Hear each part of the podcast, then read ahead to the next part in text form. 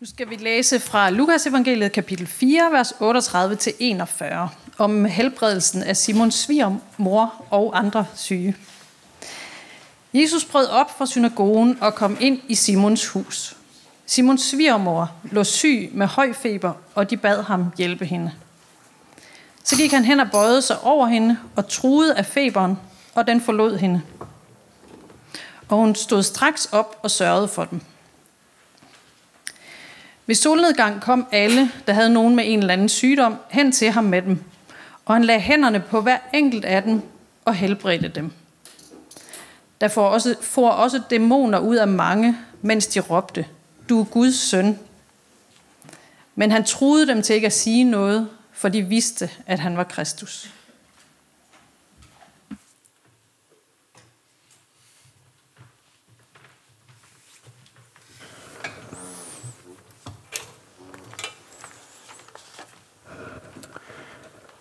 Begynder lige med en kort bøn. Far men du taler til os, og du åbner ting i vores hjerter. Så jeg beder dig om, at øh, du gør din kærlighed klar for os i dag. At du er sammen med os nu og altid. Amen. Simon Peters svigermor bliver helbredt, og Simon forlader hjemmet og følger Jesus i tre år. Jeg har sådan en idé om, der må være en vidighed her et eller andet sted. Øhm, den kan I selv tænke jer til. Et eller andet kægt, men jeg er ikke så god til det kække. Det er jo temaet How to Help. Øhm, det handler om at hjælpe. Og hvordan gør vi lige det? Hvad skal vi gøre? Hvad skal vi stille op? Hvad tænker vi om at, hjælpe? Og, og øh, billedet her har jo bjørnen der, som synes, at, øh, at den vil hjælpe manden, som har en flue på næsen. Jeg tror måske en dag i den oprindelige historie, der tog bjørnen en stor sten, og så fik den ellers smasket den flue. Og nogle gange, så er det jo sådan, at vi gerne vil hjælpe. Men øh, måske kommer vi til at gøre noget mere skade end gavn. Slå den en blive hovedet på folk. Jeg ved ikke helt med bjørnen her, om man kan sige... Vi plejer at sige, at det er tanken, der tæller, men nogle gange så er det altså gerningen, der gælder. Øhm, ja, men lad os lige tage næste billede. Det her billede, det tog jeg... I sidste uge, der var jeg i, øh, på kursus i Lekon Kloster. Og uden for kirken, der er en fantastisk smuk kirke. Tag forbi, hvis I nogensinde er i området. Og det er man ikke, fordi det er virkelig, virkelig langt væk. Men hvis nu, der er ikke så langt til grænsen, og der kan man købe et eller andet også. Øhm, så, så var det den her træfigur øh, udenfor, og jeg ved ikke helt, hvad I tænker. Altså det en konge uden hænder. Måske en gud uden hænder. Det er i hvert fald et af de her billeder, som jeg har hørt virkelig mange gange. Gud har ingen hænder, og derfor må vi jo træde til at være hans hænder her på jorden. Og det er jo godt, og det er et stærkt billede øhm, sommetider. Nogle gange kan det her billede også få os et sted hen, hvor vi minder mere om bjørnen. Nogle gange. Fordi vi bruger jo hænderne til noget, som sådan skal ordnes, som skal fikses. Noget praktisk. Og så når Gud ikke lige kan, så må vi jo være dem, der ligesom træder til. Ordner det væk, er det, og så er det jo dejligt, og så er vi hjulpet, og så kan vi sætte kryds der, og det hele er fint. Og det er ikke, altså nu skal jeg lige sige en ting, der er vigtigt. Det er ikke fordi, jeg taler imod at hjælpe andre. Det er virkelig, virkelig godt og vigtigt. Vi skal hjælpe andre med praktiske ting. Men det kan måske også lidt komme til at smitte af på den måde, vi tænker om andre mennesker på. De mangler da vist nogle hænder så må jeg lige fikse det. Og det er også godt at hjælpe folk, men hvis vi ser folk som mennesker, der har et problem, som vi skal hjælpe dem med, det er noget, der er ødelagt, og så kan vi ordne det. Og det gode ved problemer, det er, at de er forholdsvis nemme normalt. Der er en løsning. Vi kan pege på et eller andet, der skal gøres. Hmm. Det er bare svært, hvis det ikke er hænder, vi har brug for. Prøv at tage næste billede. Sådan der ser det ud hjemme med mig lige i øjeblikket. Vi er lige flyttet. Og man kan da i høj grad sige, at øh, vi kunne da godt bruge nogle hænder. Nogle kan komme og hjælpe os. Det har folk også gjort, og det har virkelig været dejligt. Øhm, men der er en historie bag ved det her. Der er en historie om, at øh, jeg for nogle år siden oplevede, at jeg skulle skifte spor i mit liv, og at jeg oplevede i den proces ret tydeligt, at jeg skulle blive præst. Og det gik jeg i gang med, og det har vi egentlig offret meget på som familie. Det har været mange ting, som egentlig, det har ikke været det nemmeste i verden. Øhm, og i den proces, så blev det også ret tydeligt, at hov, jeg tror, jeg skulle være præst i Vesterhassing. Tingene lægger sig til rette. Folk tror på det, jeg siger. Folk satser på mig. Så viser det sig bare, at vi flytter til Vesterhassing. Der er en præstegård, og vi har et hus i Dronninglund. Det er halvandet år siden. Der gik boligmarkedet kun fremad, fuld drøn. Alle var overbevist om, at vi solgte det her hus i løbet af hvad, 14 dage. Det var det, folk gjorde i Dronninglund. Halvandet år senere, halvandet år med dobbelt husleje, så må vi jo indse, hov, der er noget her, som ikke er, som jeg troede, det skulle være. Og øh, det har faktisk betydet, at i går der startede et andet embede. Jeg skal være ungdomspræst i Frederikshavn. Det glæder jeg mig til. Og det er jo godt, og det er jo dejligt, men, men, men vejen derhen var jo tung. Og vejen derhen var et sted, hvor, hvor det der med hænderne måske... Altså, folk var venlige, og de kom og hjælp. Også med alle mulige forslag. Har du overvejet at lege dit hus ud? Har du overvejet at skifte mailer? Ja, det har jeg overvejet. I virkeligheden var det ikke det. I virkeligheden var det ikke et problem, der var det værste for mig. Det var en byrde. Det var en, noget, der ikke lige kunne fikses. Jeg havde måske også selv et billede af Gud, der ligesom havde, hvor hans hænder blev af. Må der kunne ordne det her. Mm. Men det, der egentlig var tungt, det var noget andet. Det var, at jeg var bange for fremtiden. Det var, at øh, vores økonomi lå i ruiner. Det var, at jeg mistede min orientering i forhold til, havde jeg nu hørt rigtigt? Hvor er jeg i forhold til Gud? Eller måske øh, skuffet over Gud. Jeg kan da godt lige træde til, ikke? Lige steppe op og ordne det her for mig. Og hvad med alle de mennesker, som havde investeret i mig og troet på mig? Så der var sådan en tyngde af en skam, der ligger der. Og alle de her ting, det er faktisk ikke problemer, vi kan ordne med nogle ekstra hænder. Det var ikke hænder, jeg havde brug for. For jeg bar på en byrde. Prøv at tage næste billede.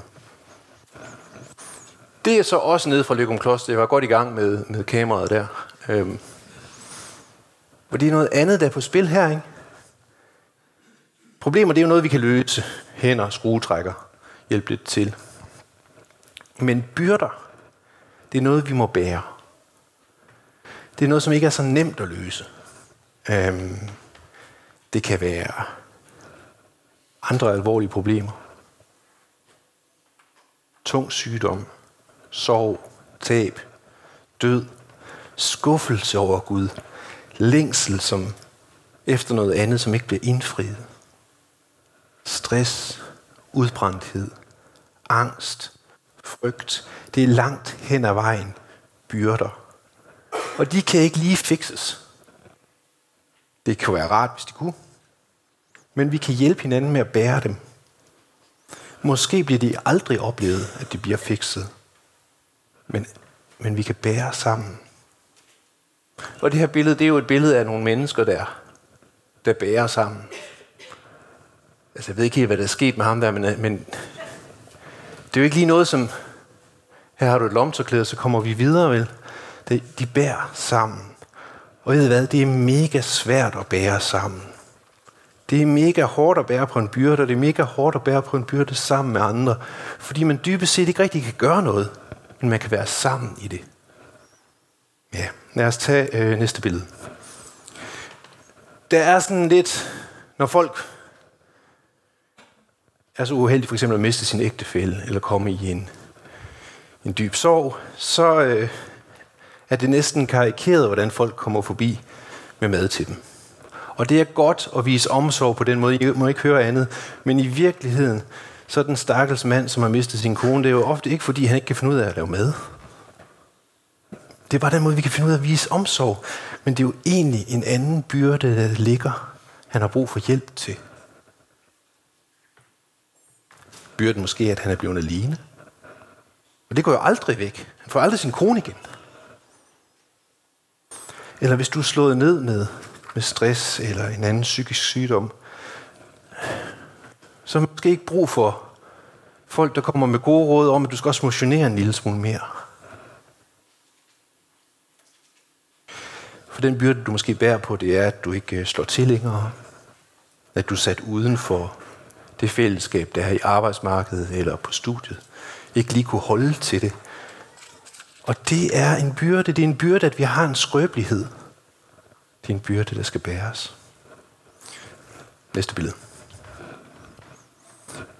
Der er øh, en historie, jeg læste, der hed Den fortabte far. Det er en parallel historie til Den fortabte søn. Og den lyder sådan her. Der var øh, to sønner. Og en morgen, uden at sige noget som helst, så pakkede faren alle sine ting og rejste, tog afsted. Og de anede ikke, hvor han var blevet af. Og de ventede lidt på, om han kom ikke. Og den ene søn sagde, det kunne han slet ikke håndtere, så han kastede sig over sit arbejde, fik gården til at blomstre, brugte al sin tid på det. Den anden søn, han tog alt, hvad han kunne finde på gården af penge, og solgte det, og så tog han ud i verden, og så brugte han alle sine penge. Efter et stykke tid, så var de så sluppet op.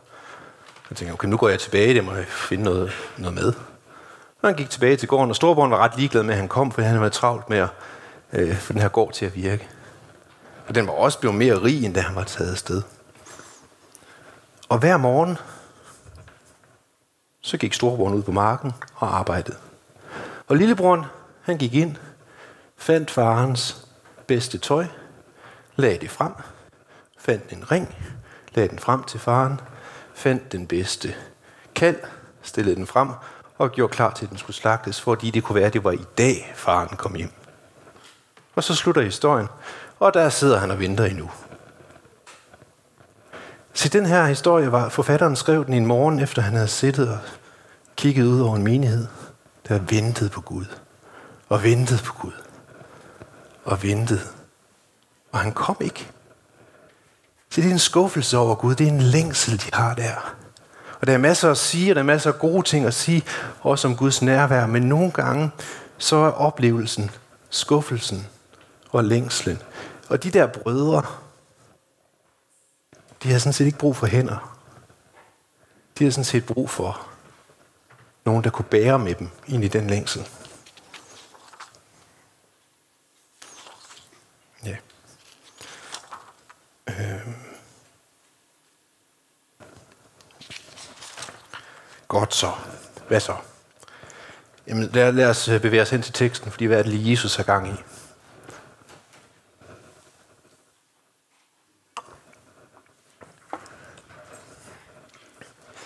Øhm, sammenhængen er, at Jesus han er lige blevet døbt og bliver sendt ud i verden, og han bliver fristet i ørkenen. Og så går han i gang med at fortælle os, hvem er Gud egentlig? Hvem er Gud egentlig? Og øh, det er faktisk det, der er det vigtige i den her tekst. Nogle gange så tror vi, det handler rigtig meget om os. Hvordan vi skal leve, hvordan vi skal tro. Hvad vi skal gøre, hvad andre skal gøre. Men lige her er Jesus i gang med at fortælle os, hvem Gud er. Men hvorfor er det så vigtigt? Jamen det er vigtigt, fordi det hjælper os med at bære de byrder, vi har. Altså, Simons svigermor er syg. Forventningen til Jesus her var sådan set, at han fulgte Talmud, den der rabbinske overlevering. Og der står der, hvis du er syg, jamen så skal vi have fat i noget hår fra den syge. Fire lokker, binder vi til fire forskellige buske, Og så binder vi, og så hver morgen så går vi ud og brænder den ene af, mens vi læser et stykke fra 3. Mosebog højt. Og efter fire dage skulle feberen gerne have lagt sig. Så det er forventningen. Og det er sådan meget sådan et problem, der skal fikses, vi har med at gøre her. Gør det her, her er hænderne. Brænd det her af, så kør det. Men det vi ikke gør, det er, at vi går ikke ind til den syge. Vi går ikke ind til den syge, fordi det kan vi ikke udsætte os for. Vi kan ikke udsætte os for mørket og urenheden. For Gud udsætter ikke sig selv for mørket og urenheden. Det er forventningen. Prøv at tage næste billede. Og det er jo det her billede, vi har. Billedet fra Ægypten, udfrielsen, hvor dødens engel går forbi, og det er brugt til rigtig meget godt i forhold til øh, Kristus billeder, men der er også noget her i. Altså, hvad sker der egentlig? Vi har Guds folk, og dødens engel går forbi dem. Og så går den i den anden sted. Så hvor er det lige dødens engel er? Jamen, den er et andet sted end hos Guds folk. Og det er jo tankegangen. Altså døden, mørket, nederlaget, skuffelsen, det er sådan et ikke-sted for Gud. Den går forbi. Men Jesus vil fortælle os noget andet om Gud end det her billede. Han vil fortælle os, at Jesus er den, der bryder op og går ind. Stedet for at gå forbi, så går han ind, og han går ind i Simon Peters svigermors hus. Lige der, hvor sygdommen er. Lige der, hvor det dæmoniske er. Mørket, fortvivlelsen. Og så tør han at røre ved dem. Han tør udfri dem. Han tør være sammen med dem, som har tunge byrder. Vi kan godt få sådan en fornemmelse af, og det tror jeg ligger i os alle sammen, at, at Gud er sådan en livets Gud, sådan en solskinsgud. Sådan en, som beskytter os og giver os et godt helbred og sammenhængende økonomi. Hjælper os med at få solgt vores hus. En Gud, som løser vores problemer, som giver os hænder. Gud, der har hænder. Men det er som om Jesus gør noget andet. Han udsætter sig for mørket og sygdommen. Han går ind i svigermors hus. Og så bliver han berørt af det. Han skælder faktisk feberen ud. Han truer af dæmonerne. Han bliver berørt af det, han ser. Han er ikke ligeglad med det. Det er ikke sådan på afstand, men han går ind i de følelser, den virkelighed, vi har. Og det er i virkeligheden den historie, vi har om Jesus, der bliver ved med at gå ind i mørket, og ender med at gå ind i mørket i døden. Han bliver ved med at være steder, hvor Gud bestemt ikke bør være. De uperfekte steder. De mislykkede steder. Han går ind og er der. Han går ind, hvor dødens engel går forbi. Så er jeg behov for at sige noget om, om slutningen af teksten her, hvor Jesus har den her samtale med dæmonerne. Han har jo uddrevet dem, og så er det er sådan lidt mærkeligt. Næsten altid, når der er nogle dæmoner i nærheden af Jesus, så har de brug for at sige, at han er Gud. Og han har brug for at sige, hold nu mund. Gider vi ikke høre på? Mm. Og jeg ved ikke helt, men jeg spekulerer over, om der er noget i den her retning. Der er sikkert mere og andre tanker, man kan have. Men jeg spekulerer over, de proklamerer, at Jesus er Gud på baggrund af den helbredelse, der er sket. De bruger dæmonuddrivelsen eller helbredelsen til at bevise, at Jesus er Gud. Og så siger Jesus, hold mund. Jeg spekulerer på, om det ikke er sådan her. Når vi beviser Jesus, eller retfærdiggør Jesus, ved helbredelse, ved uddrivelse, så bliver det mørkt. Så bliver det nærmest dæmonisk for nogen. Det er som om det er en stemme. Noget, som er ødelæggende.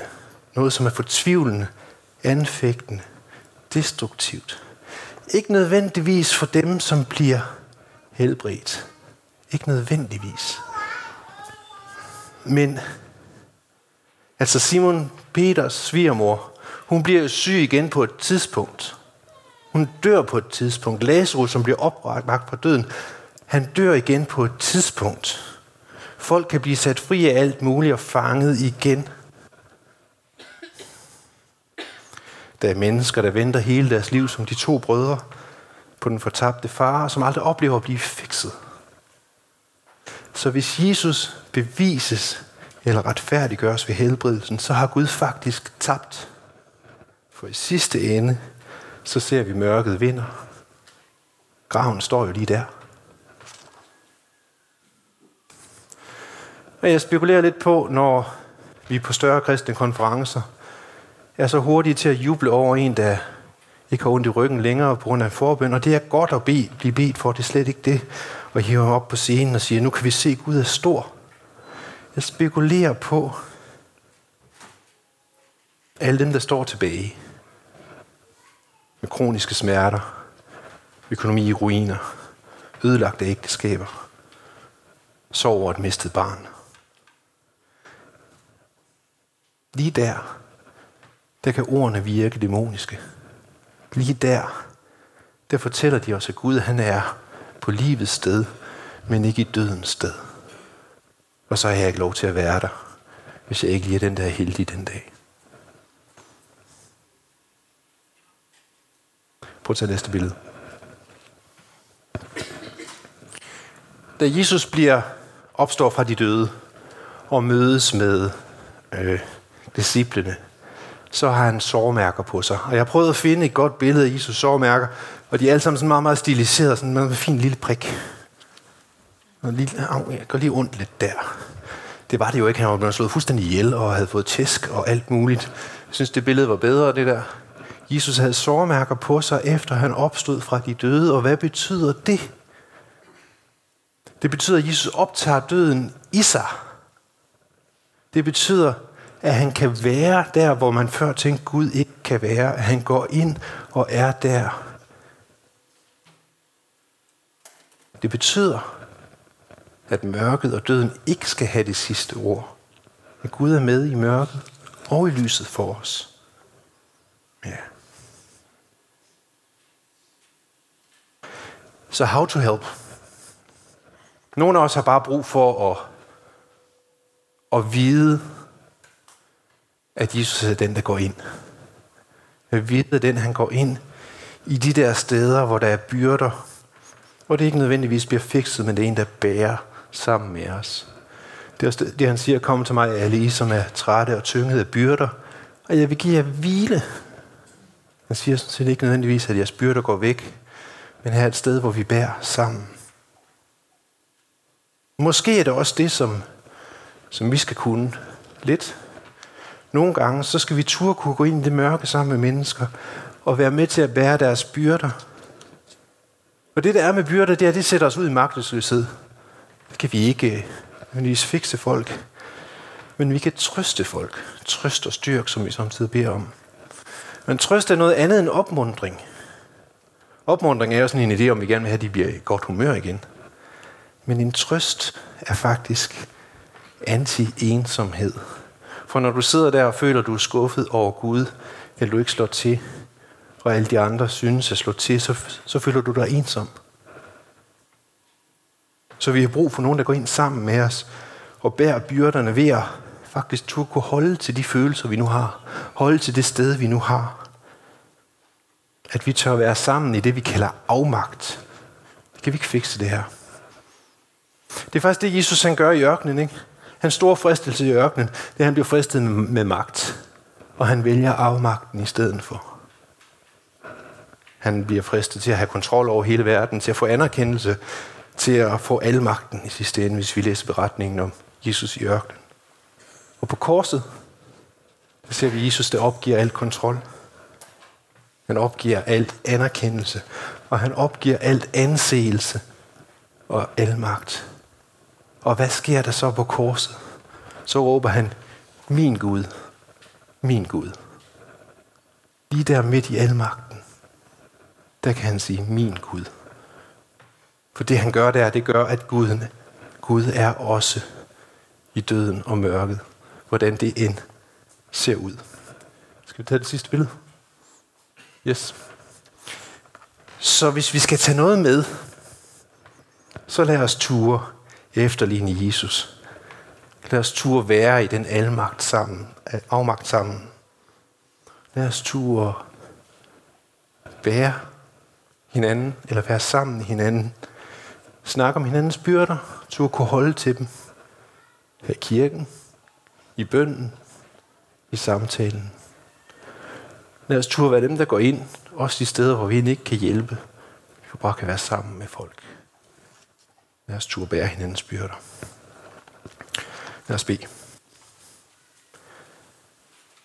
Far i himlen, det er svært, når vi har byrder. Det er svært, når ting ikke kan fikses. Det er svært, når andre har ting, vi ikke kan fikse.